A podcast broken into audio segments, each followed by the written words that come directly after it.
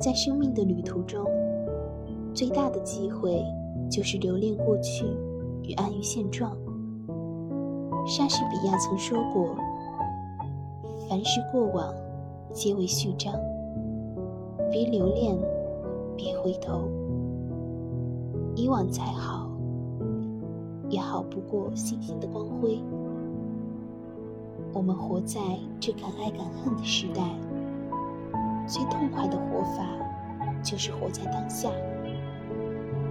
保持内心的柔软与适当的冷漠，让赤子之心不变色。